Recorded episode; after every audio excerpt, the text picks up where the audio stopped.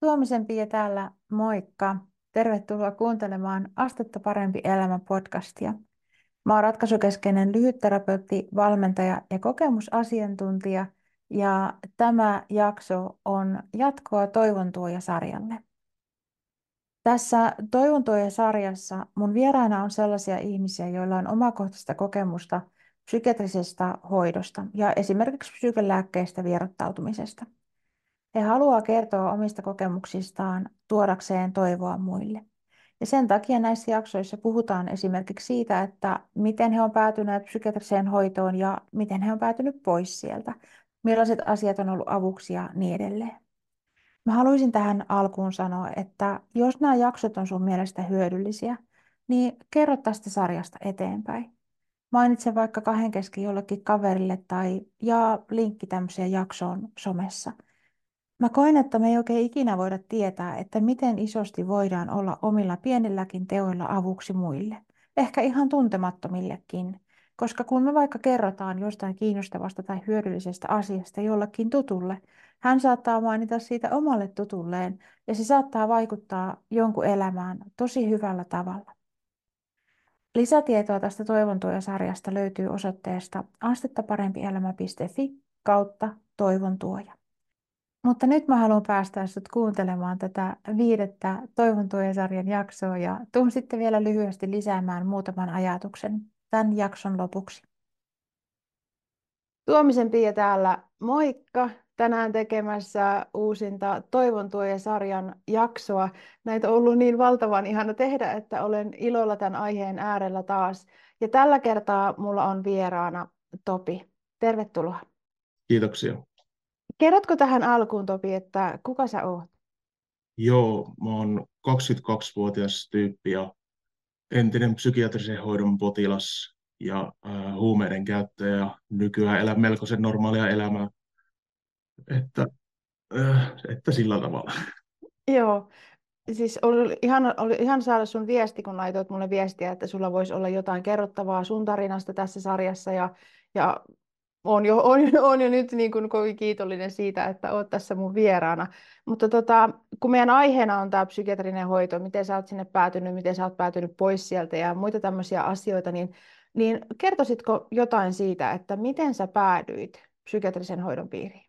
Joo, se alkoi itse asiassa ihan niin kuin ammattikoulusta, kun mä aloin tuota kannabista polttelemaan. Ja sitten siinä 17 ikävuoden kohdalla mä muutin omilleni ja siitä tuli päivittäistä sitten tota, puhutaan, että kun polttaa kannabista, niin välillä tulee sellaiset vainot, että kuumottaa kaikki äänet ja tällä tavalla. Ja, ja mm, sitten mä huomasin, että mulle, mulle ei tota, pitkään aikaan tullut kannabiksen polttelussa mitään muuta kuin niitä vainoja, mutta silti mä sitä jatkun, kun se oli mun mielestä siistiä. Ja sitten mä elin niissä vainoissa melkein päivittäin, kun mä polttelin päivittäin. Siinä jatku muutamia vuosia. Sitten tuli yhdet uuden vuoden bileet, ja siellä tapahtui yksi juttu, mikä sai niin mun stressilevelit nousemaan, ja mä valvoin sen myötä joku kolmisen päivää, ja tota, polttelin kannabista siinä, ja yhdessä, yhtenä hetkenä, kun mä poltin kannabista kotona, niin jotenkin tunsin ää, päässä, että jotain naksahti, ja sitten mulla ei ollut enää tavallaan mitään filtteriä tai mitään sellaista niille ajatuksille, ja tota, mä lähdin poru, porukoiden tykö siitä, ja äiti vei mut jossain vaiheessa osastolle, missä vein, vietin tota puolitoista kuukautta ja se ei jäänyt viimeiseksi osastohoidoksi, siitä tavallaan sitten tuo mun psykiatrisen potilaan ura alkoi. Mm, mm. Okei. Okay. Millaisia vaikutuksia sillä, tota, sillä hoidolla, mitä sä sait, niin mitä sillä oli vaikutuksia? Joo, se tota, vaikutti vähän koko elämää, että mm, mä olin kolme vuotta siinä hoidon piirissä ja ennen sitä mulla oli ihan työpaikka ja kavereita. Sillä tavalla elin normaalia elämää, mutta oli psyyke vähän muuttunut. Mutta tuo hoidon jälkeen mulle määrättiin paljon lääkkeitä, että oliko mulla viisi eri psyykelääkettä, kun mä lähdin ensimmäisestä osasta hoitojaksolta. Ja mulla meni työkyky tosi nopeasti ja mulle määrättiin sairasloma sen osastohoidon jälkeen. Ja mun paino alkoi kohoamaan todella nopeasti, että yhdessä vaiheessa mun paino huiteli 190 kilossa, kun mä muutenkin iso kokoinen. Musta tuli tosi passiivinen. Mun elämä tavallaan loppui siihen. Että tota, ja mun arki oli sellaista, että mä heräsin, niin sitten mä ootin koko sen päivän, että mä pääsen takaisin nukkumaan ja sen välissä olevan ajan. Makasin sohvalle ohjelmaperi taustalle ja sitten mä söin. Tuo äitikin joutui käymään muutaman kuukauden välein siivoamaan mun kämpän, kun en mä pystynyt sitä siivoamaan ja sitten tuli aina asumiskelvoton. Ja mm. mun elämä muuttui tosi radikaalisesti sen jälkeen. Mm. Mitä, mitä sulle kerrottiin sun tilanteesta, niin kuin tavallaan, että mistä on kyse? Öö, mulle sanottiin, että mä oon sairastunut, että tota, mulla on psy, niin kuin tuo psykoosihäiriö, että sitä ei pystytä vielä määrittelemään, mutta todennäköisesti paranoidin skitsofrenia ja että tota, joudun todennäköisesti lääkkeet syömään koko ikäni, ikäni ja tota, sellaista mulle kerrottiin koko sen ajan ja siihen mä tietysti alusti, alussa uskoin. Mm. Ja sillä tavalla. Mm. Kun sanoit, että alussa uskoit, niin, niin siis muuttuko jossain kohtaa niin kuin joku sillä tavalla? Mikä, mikä muuttui? Joo, tuo mm, kun aikaisin kulu ja mihinkään ei tullut muutosta. Ja mä googlettelin tosi paljon päivät pitkät eri asioita. Mä googlettelin paljon psykiatrista hoidosta. Ja siellä tuli ilmi, että ei ne lääkkeet välttämättä sulle tee hyvää. Ja sitten mä googlettelin sitä paljon ja siinä kohtaa tavallaan se muuttui että niin, että ehkä se onkin niin, että mulla on mahdollisuus vielä normaaliin elämään tai jotain, että ei tämä ole pakko olla tällaista niin kuin, tota, loppuun asti ja sitten se antoi vähän toivoa. Mm. Mm. No, miten sä sitten niin päädyit pois sieltä hoidon piiristä? Mm. No, siinä meni paljon aikaa. että tota, mä aloin puhumaan paljon mun läheisille, että nämä lääkkeet varmaan aiheuttaa ison, ison osan tästä tilanteesta, mikä mulla on päällä. Että tota, siinä on tällaiset haittavaikutukset. Ja, ja mun läheiset oli tosi vastaan sitä, että tota, ne oli aina ihan kauhuissa, kun mä puhuin, että lopettaisin lääkkeiden hoidon. Ja hoitopiirissä leimattiin tota, lääkevastaisiksi ja ää, sairauden tunnottomuksi, kun mä niillekin puhuin, että ja kelatkaa, että mun paino on kohta 200 kiloa ja mä en ole pystynyt poistumaan kotoa, kotoa niin kuin tässä kuussa muuta kuin tänne. Ja, tota, tota, tota, sitten kukaan ei tavallaan ollut mun puolella siinä, että tota, mä lopettaisin lääkkeet. Mä en sitä aluksi uskaltanut tehdä, että siinä jatkui vielä jonkun aikaa. Mä paljon googlettelin sitä juttua ja mm, mä otin yhdessä vaiheessa valmentajan itselleni vuodeksi, kun mä ajattelin, että ei tämä voi jatkua tämä painonnousu. Ja eihän siitä tullut mitään siitä valmennuksesta tietenkään, mutta maksasin uudestaan sille valmentajalle siitä, kun ää, se pisti mut perikokeeseen ja sillä huomattiin, nämä, että mun hormonit, niin kuin testosteronit, on ihan tosi, tosi olemattomat. Se kysyi, että onko sulla mitään lääkityksiä. Ja, ää, mä sanoin sille, että on, mulla on tällainen lääke tästä syystä. Ja sitten sanoi mulle, että älä, älä, älä hyvä mies käytä tuota lääkettä, että se, se ei tee sulle ollenkaan hyvää. Ja lopetat sen lääkkeiden käyttö, että siitä, siitä sun painonnousukin on johtunut todennäköisesti ja testosteroneiden laskuja. Okei, okay, ja sitten vielä huvittu, niin sanoi siihen perään, että, että tota, jos sun pää ei kestä kannabiksen polttaa, niin älä polta sitä. Ja sanoi silleen huvittuneesti niin oli silleen, että ei tämä varmaan ole mikään suuri juttu sitten, tämä mun mm. tilanne, että kun mä vaan lopetan kannabiksen polton. Sitten mä kaikille ilmoitin, että nyt mä lopetan lääkkeiden käytön ja hoitajalle ilmoitin, että mä lopetan lääkkeiden käytön ja pysyin siinä päätöksessä painostuksesta huolimatta. Mm. Että mm. Onneksi pysyi. Mm. Siis kuulostaa siltä, että se on ollut tosi tärkeä kohtaaminen tavallaan siinä matkan varrella, että on ollut joku, joka on noin sanonut ja, ja niin kuin rohkaissut eteenpäin ja tuonut vähän niin kuin sen näkökulman, että et, et ei, ei olekaan niin kuin kyseessä se välttämättä, mitä, mitä hoitotahon puolesta on kerrottu, vaan tota, että voi olla hyvin tavallaan looginen jatkumo sieltä, että on aikaisemmin käyttänyt kannabista ja, ja tota, näin. Niin. Kyllä, se tota, lääkkeet tekee, niin, teki ainakin mut tosi sellaiseksi niin kuin, vähän niin kuin tyhmäksi, todella todella nössöksi. En mä olisi yksin siinä pystynyt lääkkeet lopettaa, että, että tota, se oli varmaan avainkohta se, kun valmentaa kannusti mun siinä. Mm. Mutta silti haluaisin sanoa, että, että mun mielestä se kertoo jotain aika merkittävää myös sinusta ihmisenä, että sä oot sen valmentajan hommannut siihen tavallaan, niin kuin, että on joku sellainen tavallaan, haluan jotain muutosta tähän tilanteeseen. Joo. Ja on ollut ihan niin kuin, tosi hyvä asia, että on ollut kyseessä tällainen ihminen sitten, joka on osannut ikään kuin vähän niin kuin, hiukan tönästä oikeaan suuntaan, mikä on ollut sulle sitten niin kuin, äh, hyväksi. Joten myös tavallaan niin kuin, sa- sanoisin, että taputa itseäsi olkapäälle siitä, että olet tehnyt sellaisen valinnan, että hei, nyt tähän täytyy jotain muutosta tulla. Etsin tavallaan niin kuin, tukea, apua jostain jonkun niin kuin siihen, siihen tota, ää, niin kuin jonkun asian takia prosessiin mukaan, vaikka niin kuin tavallaan, mm. niin kuin sanoit, niin tavallaan, että siitä valmennuksesta itsessään ei tullut, mutta silti maksaisit uudestaan, koska hän sanoi Joo. näin ja, ja näin, niin tota, tosi, tosi merkittävä asia ja sen takia haluan sanoa, että myös sulla itsellä on ollut siinä niin kuin aika merkittävä rooli, että on ollut kuitenkin se sellainen, että hetkinen, mistä mä niin kuin haen apua.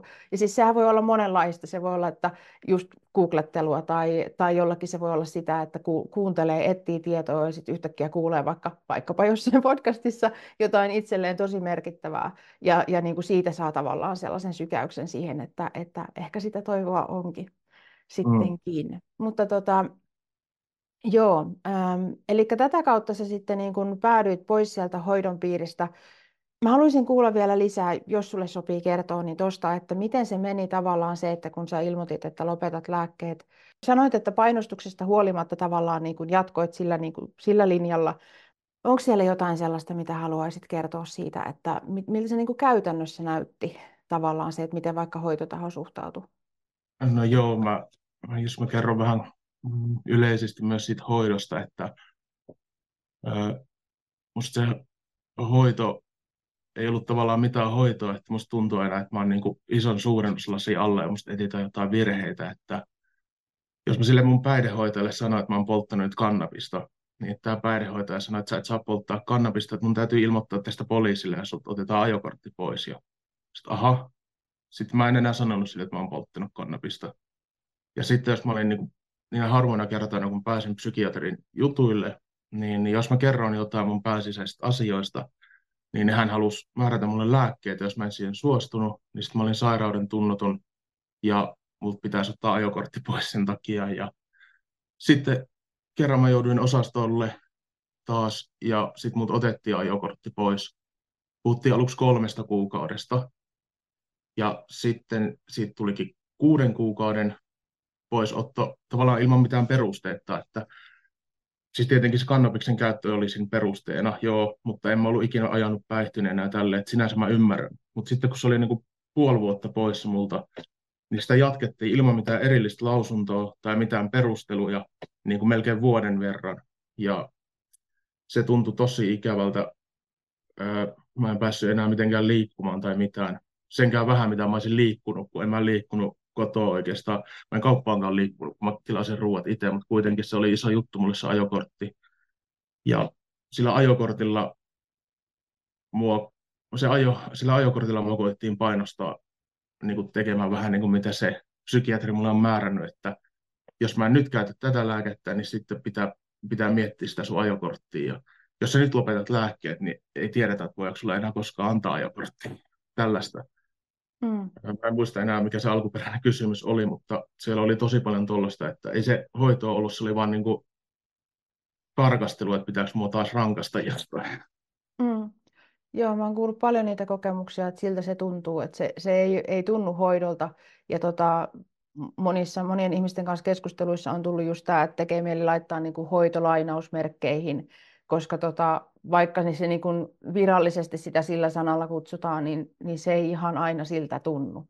Ja, ja ilmeisesti on tosi tosi yleistä, että se ei siltä tunnu. Et tietenkin voi olla niin kuin sellaisia poikkeustapauksia esimerkiksi, että on, on jotenkin kokenut tulevansa ymmärretyksi ja kuulluksi ja jotenkin nähdyksi ihmisenä ja, ja mm. muuta, mutta että ne tuntuu olevan aika harvinaisia tapauksia.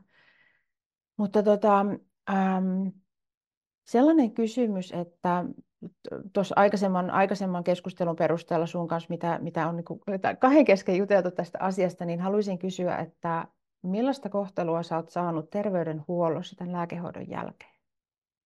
Joo, mulla on niin kolme lääkärikäyntiä muistaakseni tuolta ajalta ja sen ajan jälkeen.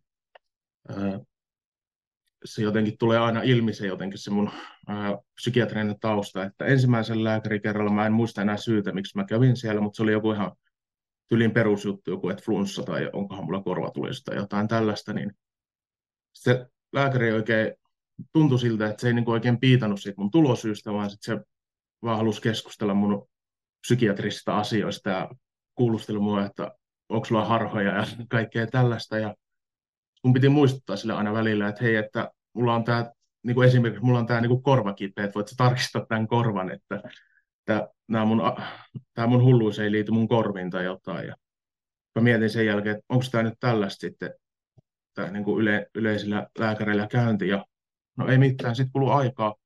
En muista todellakaan paljon kului aikaa, mutta mulle tuli tosi iso pattirinta, joka oli todella kipeä.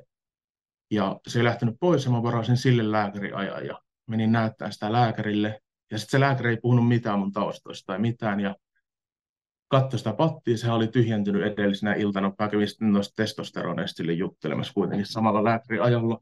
Ja tota, se ei puhunut mulle mitään ää, niistä mun psykiatrisista jutuista. Mä olisin, että jes, että ehkä se tuo aikaisempi lääkäri oli ihan joku tyhmä tyyppi. Ja, ja mä vanhan tottumuksen mukaan kävin katsoa sitä omakannasta sen raportin ja sinne esitietoihin tämä lääkäri oli sitten kaivannut kaikki mun osastojaksot.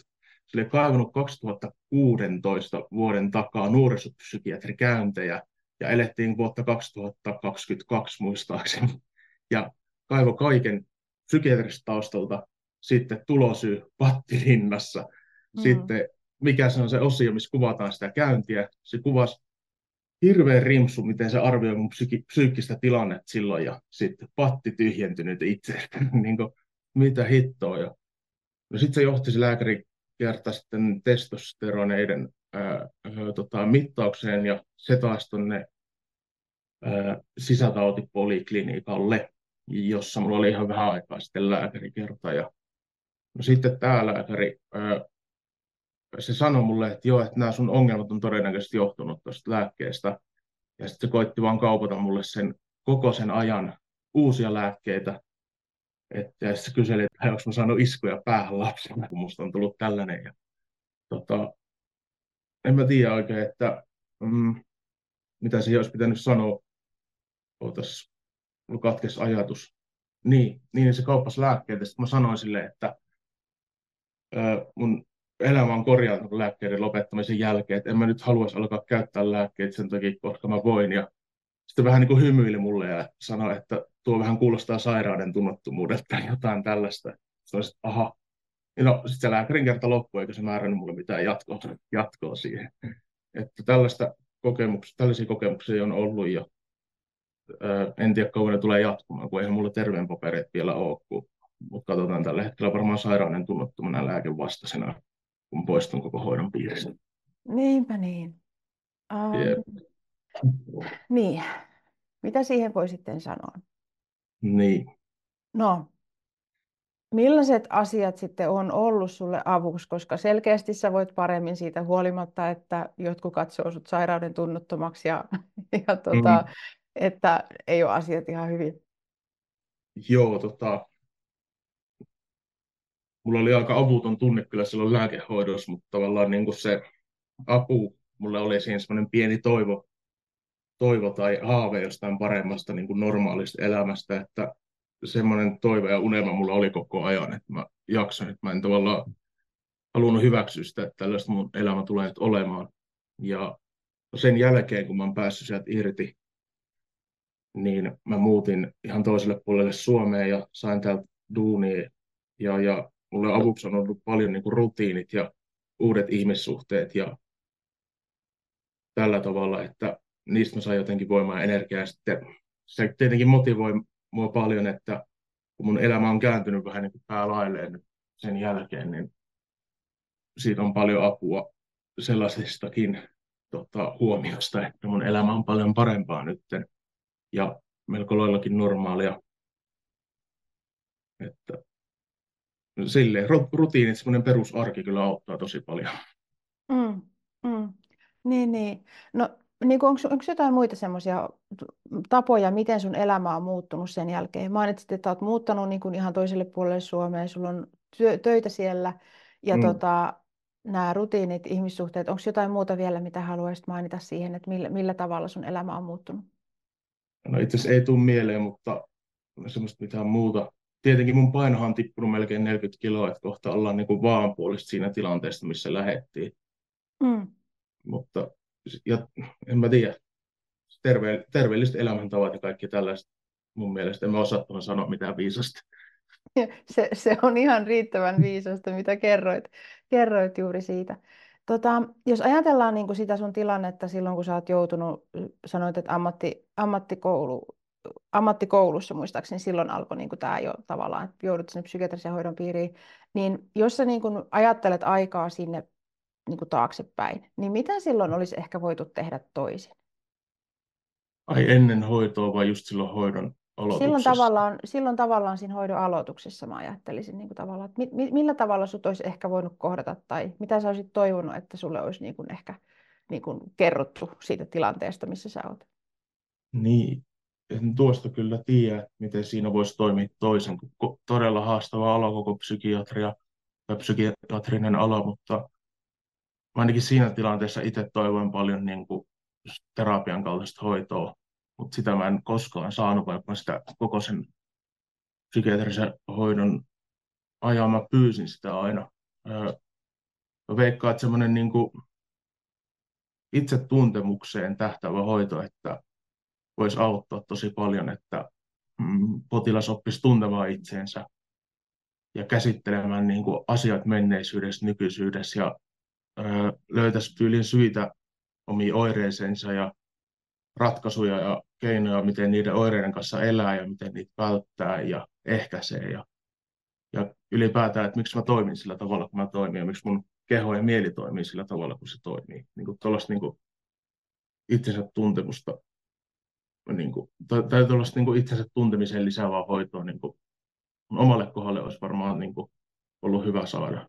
En mä tiedä, onko sellaista olemassa, mutta semmoista mä toivoin. Mulla oli paljon tota, kysymyksiä itsestäni ja menneisyydestäni ja siitä, että miksi asiat on mennyt tälleen. Sitten mä koitin puhua niille hoitajille tai tälleen, mutta tietenkin mä puhuin niille, mutta, mutta tota, ei, ne, ei ne pystynyt sanoa juuta tai jaata. Ja mä ahdisti paljon, kun elämä oli muutenkin niin murrosvaiheessa, että mä olisin just täysikäinen ikäisyyden saavuttanut ja ammattikoulun käynyt, saanut paperit sieltä ja pitäisi aloittaa uusi elämä.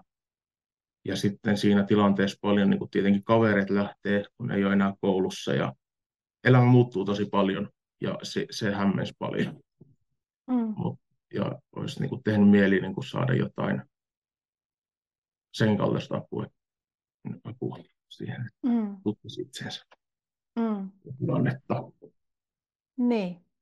Ja mä en tiedä, että miten on mahdollista, että toimia psykiatrinen järjestelmä on sellainen, että näitä niin kuin ymmärrettäviä inhimillisiä ihmisten toiveita siitä, miten he haluaisivat tulla kohdatuksi ja mitä he haluaisivat niin kuin oppia itsestään, miten he haluaisivat niin kuin jotenkin hahmottaa sen tilanteen. Että ensinnäkin siis se, että se jää usein näkemättä kokonaan, että se ihminen on tulossa jostakin. Hän on mm. tulossa mm. jonkunlaisesta arjesta ja jonkunlaisesta elämästä ja jonkunlaisten elämänkokemusten kerran. Mutta kaikki tämä jotenkin tuntuu, että se niin kuin jää ihan irralliseksi siitä ihmisestä siinä vaiheessa, kun hän joutuu psykiatriselle osastolle. Ja tavallaan, niin kuin, tai ylipäänsä niin kuin hoidon piiriin, että jotenkin niin kuin, tosi paljon, siis tuntuu ihan koomiselta suorastaan. Jos tämä ei olisi niin mm. surullista myös, niin kuin mitä ihmisille oikeasti tapahtuu siellä, niin melkein naurattaisi. Että eihän mm. tämä voi olla näin. Ja, ja tota, mutta kaikki nämä jotenkin tuntuu, että ne unohtuu. Ja ei noin mun mielestä kuulosta niin kuin yhtään erikoisilta toiveilta tavallaan mm. se, että niin kuin voisinko, voisinko oppia ymmärtämään itseäni paremmin ja niin kuin muuten, niin eihän siinä pitäisi olla mitään sellaista niin kuin mahdotonta. Et, et, niin. Sen sijaan kerrotaan ihmisille, että, että olet lopun ikäsi todennäköisesti Joo. sairas ja nyt joudut tottumaan tähän, tähän uuteen mm. tilanteeseen. Voi voi, harmi. Niin. Harmi, kun kävi näin. Niin. Tietenkin on sellainen peruskysymys, että oletko saanut nukuttua ja oletko saanut syötyä, mutta siihen se jää tavallaan niin kuin sun arjen tutkiminen mun mielestä ja elämäntilanteen tutkiminen. Et muuten se on sitä, että sä oot nyt vaan sairastunut, voi voi, käytä lääkkeitä. Sekin on mun mielestä niin, niin kuin absurdia, että vaikka niin kuin niin kuin nettipullollaan tutkimustietoa, että miten ne lääkkeet saattaa olla vain potilaalle haitaksi. Mutta sitten kun sä kerrot näistä, että sä et välttämättä halua käyttää näitä lääkkeitä, kun ne todennäköisesti vaan niin kuin, haittaa sun niin kuin, terveyttä ja arkea, niin sitten se tulkitaan niin kuin sun sairauden piikkiä, sairauden tunnottomuuden piikkiä, vaikka siellä on tutkimus, tutkimustietoa pullollaan, missä sanotaan, että lääkkeet ei välttämättä ole yhtään hyvää, mutta silti se on sun sairautta, kun sä sanot, että sä et halua käyttää niitä. Se on niin sairasta, että jos sä et halua käyttää niitä lääkkeitä, niin sut voidaan määrätä sinne hoitoon, missä sulle voidaan väkivaltaisesti pistää niitä lääkkeitä. Mistä olet lukenut, ne ei välttämättä tee sulle hyvää. Niin, ja nimenomaan tutkimustietoa. Ei, ei edes pelkästään ihmisten kokemuksellista tietoa, vaan mm. tutkimustietoa siitä, siitä tota asiasta. Et toi, tämä on myös hyvin yleinen kokemus, haluan niin meidän kuuntelijoille sanoa sitä, että hyvin yleinen kokemus, niin kuin, että, että, että katsoo vähän silleen, että mitä täällä tapahtuu, miten mm. tämä on mahdollista. Ja, ja kuitenkin kun mietitään sitä, että samaan aikaan kun jollekin kerrotaan, että sä oot lopun ikäsi sairas, sulla on nyt tällainen niin kuin, psykiatrinen häiriö, sä tarvit lääkityksen lopun ikää, ja niin kuin, tämä, niin kuin, sulla on tällainen diagnoosi, niin samaan aikaan on maailmassa olemassa ihan saman alan ammattilaisia, jotka keskustelee keskenään siitä, että onko näistä diagnooseista, onko ne luotettavia ollenkaan, onko niistä mm. hyötyä ihmisille ollenkaan. Ja sitten just tämä niin kuin lääkityskeskustelu, että mitä me, tota, mitä me ihmisille tehdään.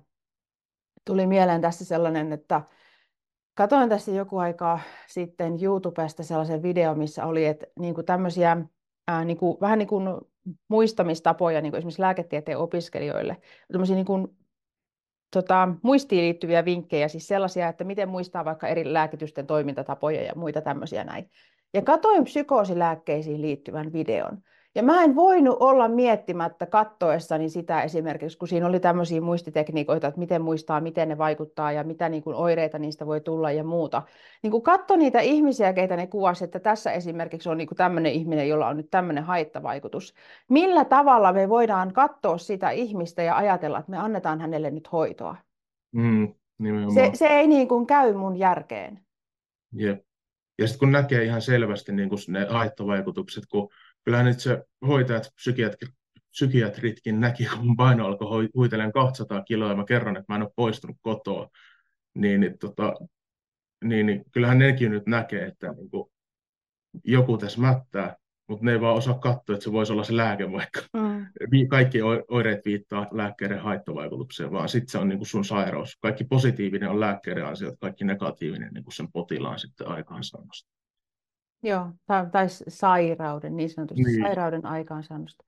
Mm. Joo, nämä on kyllä monimutkaisia asioita ja sitten välillä tuntuu siltä, että niin onko ne oikeasti niin monimutkaisia, että jos niin voitaisiin mm. voitais katsoa vähän silleen niin kuin, ikään kuin askel kauempaa, että mitäs näille ihmisille nyt tapahtuu. Ja sit sen takia mä koen myös niin kuin tosi tärkeäksi tämän Toivon sarjan, että täytyy kuulla ihmisten kokemuksia. Kun ihmiset kuulee ihmisten kokemuksia, mitä, heillä, niin kuin, mitä he on kokenut, niin nämä tulee ikään kuin sieltä niin kuin yhden ihmisen elämästä jossa tavallaan ne on kuitenkin, niin kuin, nämä, nämä ei yleensä ole sellaisia, mistä kauhean niin kuin, kovin paljon puhutaan. Myöskään niiden niin kuin, ehkä kavereiden kanssa tai muiden kanssa. Ei niistä välttämättä ole kovin helppo puhua, yksinkertaista mm. puhua. Ja sen takia koen myös niin kuin tämän, tämän tota, Toivon tuen sarjan tosi tärkeäksi, että tulee esiin niitä oikeiden ihmisten oikeita kokemuksia ja miten he ovat asiaa miettinyt, mikä heille on ollut avuksi ja, ja miten esimerkiksi se on muuttunut monilla tosi paljon, että miten he on hahmottanut sen oman tilanteensa. Tuossa mm. kun just sanoit sitä, että itse aloit miettimään niin kuin sitä, että kun tämä ei niin kuin oikein muutu mihinkään tämä tilanne, tavallaan mm. huonompaan suuntaan tietyllä tavalla, mutta siis se, että se ei niin kuin edisty, elämä ei edisty siitä mihinkään, niin, niin se on ollut itselleni kanssa aikanaan sellainen niin kuin tajuamisen hetki, että hetkinen, että mä oon edelleen tässä niin kuin tilanteessa, tämä ei niin kuin liiku tästä yhtään mihinkään positiiviseen suuntaan. Että tota, mm. se on niitä, yksi niitä asioita, mitä toivoisi, että mihin, mihin havahduttaisiin. Kyllä. Sitten on tosi vaikea saada niin kuin, terveen paperit tai silleen, kun diagnoosi, minkä kun lääkäri on tehnyt, niin, niin se on vähän niin kuin jotenkin niin kuin täysin pitävä fakta tästä henkilöstä. Vaikka ne diagnoosit tota, on aika epämääräisiä psykiatrisen alalla ja ne voi muuttua tosi paljon, mutta mm. kuitenkin sitten sit potilaalla ei ole mitään, tai siis niin kuin mun kokemuksen mukaan ei ole paljon sanaa valtaa siihen omaan diagnoosiinsa, vaan se on täysin lääkärin päätettävänä, päätettävänä minkälaiseksi tyypiksi tämä leimataan. Miten sä toivoisit, jos, niin kun, jos mietitään, niin kun, että on muita ihmisiä samanlaisessa tilanteessa, ajatellaan vaikka jotain sellaista sun, sun ikäistä, jotenkin sun kaltaista nuorta miestä, joka on ammattikoulussa ja miettii kannabiksen polttamista tai jotain vastaavaa, tai on jollain tavalla vastaavassa tilanteessa, niin mitä sä haluaisit sellaiselle ihmiselle sanoa? Mm. Olisi samassa tilanteessa kuin mä olin silloin. No en tiedä, kannattaa varmaan kuunnella tosi paljon itteensä, jos polttaa kannabista paljon, että, että tota, siitä saattaa tulla melkolaisia muutoksia sitten psyykkeeseen ja kannattaa sitten harkita sen jälkeen, että onko se sen arvosta. Mm, eikä kannata varmaan jatkaa sitten alkaa näkymään haittaoireita. Jotkuthan pystyy polttamaan kannabista päivittäin suuria määriä, eikä niille tule mitään, jotkut taas ei, joiden psyyke ei kestä, esimerkiksi minun. Mm. Tavallaan sellaista oman itsen kuuntelua ja tietynlaista varovaisuutta siinä, että mihin ryhtyy. Joo, joo, näin mä sanoisin, että se kannabis on lähtökohtaisesti paha asia, mutta ihmiset on erilaisia niille, ja erilaisille ihmisille on erilaiset asiat tosi huonoja ja joillekin mm. taas tosi hyviä. Mm. Jos vielä palataan hetkeksi niin kuin tähän päivään, tavallaan siis siihen, että, että oliko näin, että sä oot nyt niin kuin puolitoista vuotta ollut jotakuinkin niin kuin töissä tai vuoden verran tai jotain muuta? Joo, mä oon kohta vuoden verran tota, ollut vakituisesti töissä. Joo, ja sitten on ne uudet tavallaan ihmissuhteet ja rutiinit, mitkä on sun elämässä mukana.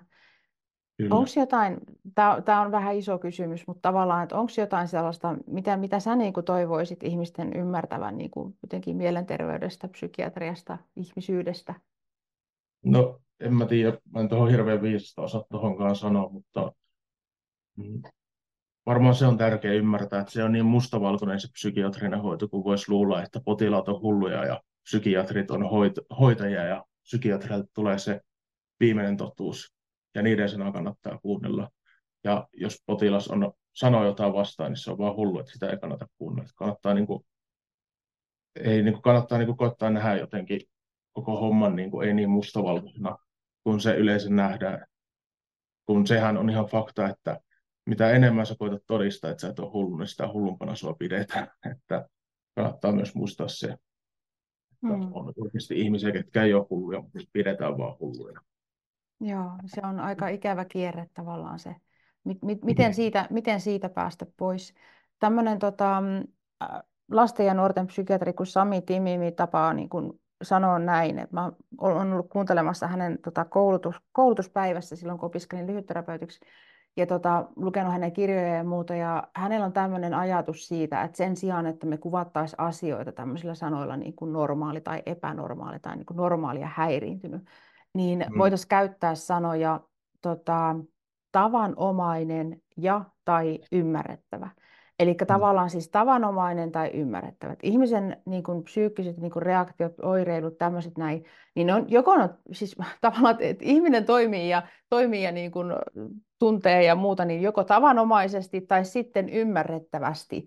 Jos mm. meillä on kiinnostus niin kuin katsoa sitä asiaa tarkemmin, niin se, että mitä hän on kokenut ja miten hän näkee maailmaa ja millaisia asioita hänelle on tapahtunut ja, ja vaikkapa se niin kuin ravinto tai uni tai muut asiat, miten ne niin kuin menee sinne hänen elämässään sillä hetkellä tai on mennyt aikaisemmin, niin se voikin olla ymmärrettävää se, miten hän reagoi jollain hetkellä.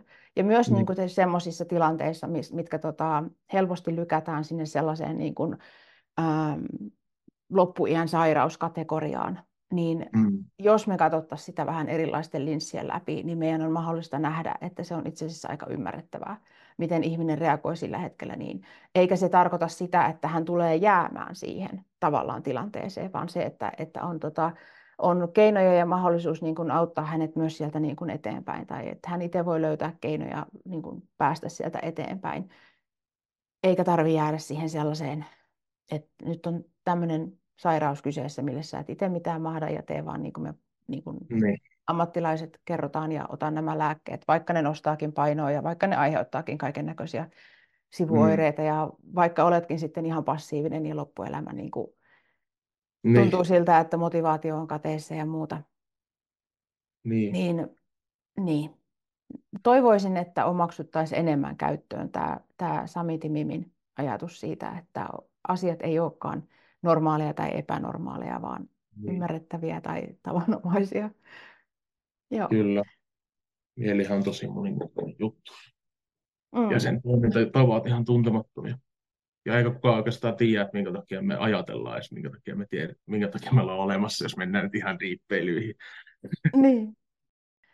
Mutta jos me tota tässä äh, pikkuhiljaa lopetellaan, niin onko jotain sellaista, mitä haluaisit tähän loppuun vielä sanoa, mitä en ole ehkä niin kuin kysynyt tai, tai mitä ei ole tullut aikaisemmin sanotuksi, mikä tuntuu nyt tärkeältä ilmasta? Mm.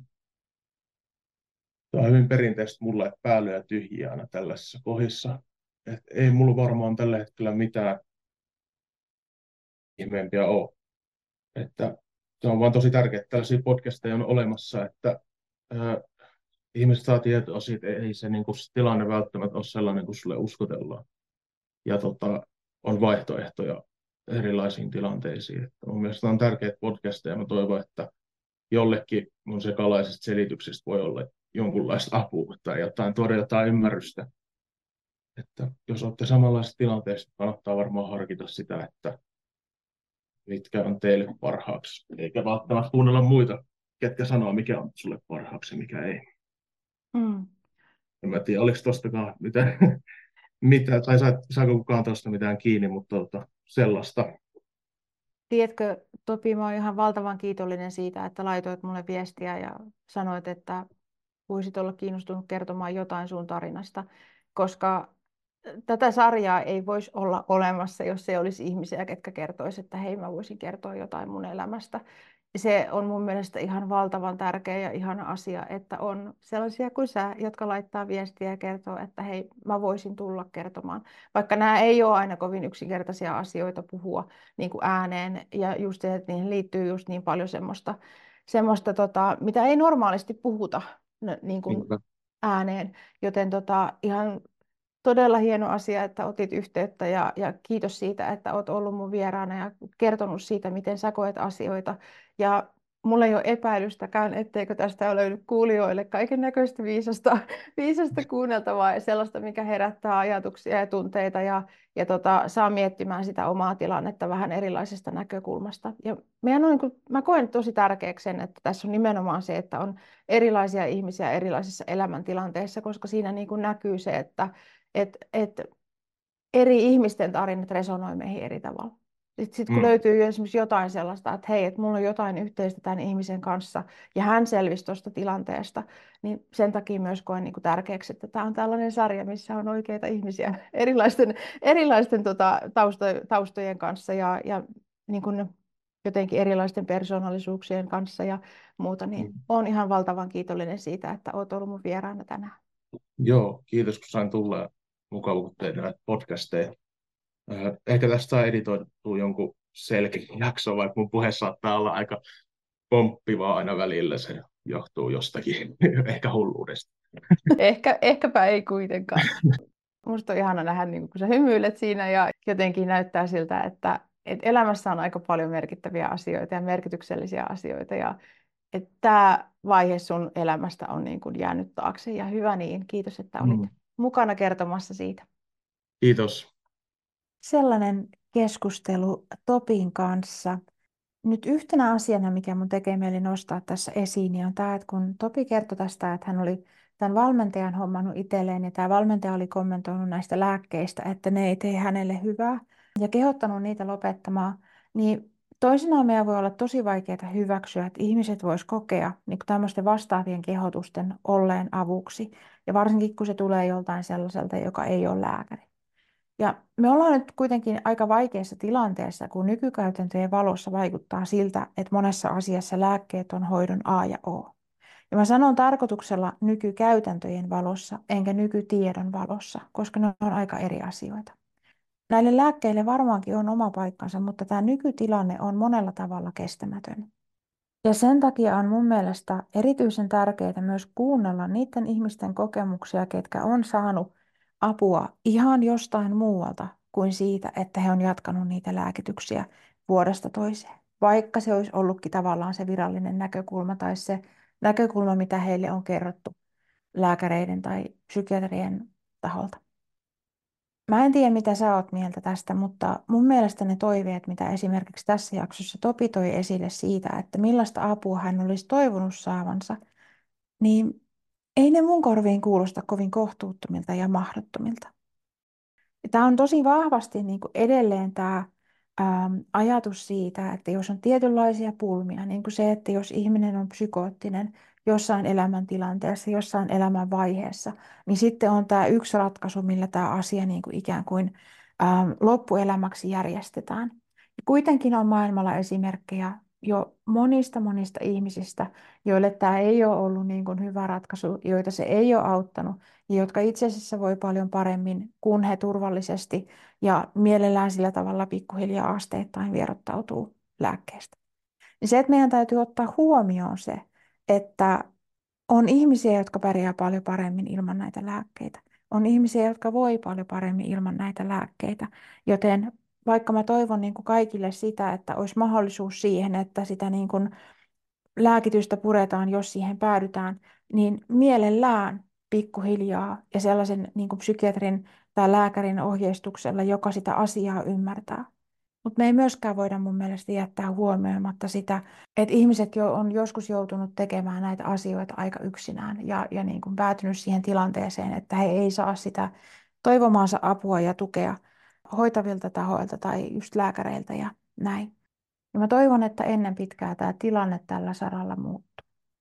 Yksi sellainen vahvasti, vahvasti näihin nykykäytäntöihin vaikuttava asia on se, että monesti ihmisille kerrotaan, sit kun he joutuu niin kuin psykoosiin tai ensimmäistä kertaa joutuu osastolle tällaisten tilanteiden takia. Aika monelle tunnutaan kertovan, kertovan sellaista tarinaa, että tämä on nyt loppuelämän juttu hyvin todennäköisesti ja lähinnä se keino, mitä on tarjota, on loppuelämän lääkitykset. Ja kuitenkin maailmalta löytyy jo monenlaisia esimerkkejä siitä, että näin ei tarvi olla. No, tähän lopuksi mä vielä haluaisin sanoa, että jos sä et ole vielä katsonut maksutonta kolme toipumisen mahdollistavaa ajattelutapaa videoluentoa, niin siitä sä löydät lisätietoa osoitteesta astettaparempielämä.fi kautta luento. Ja palaute tästä jaksosta, niin kuin myös kysymykset ja muut kommentit, on aina tervetulleita. Ja sä voit kertoa sun ajatuksia Astetta parempi elämä blogissa tämän podcast-jakson alla, tai sä voit laittaa mulle sähköpostia osoitteeseen pia at. Pia kahdella iillä. Nyt mä tahdon kiittää sua siitä, että olit mukana kuuntelemassa tätä jaksoa ja kuulemisiin seuraavassa.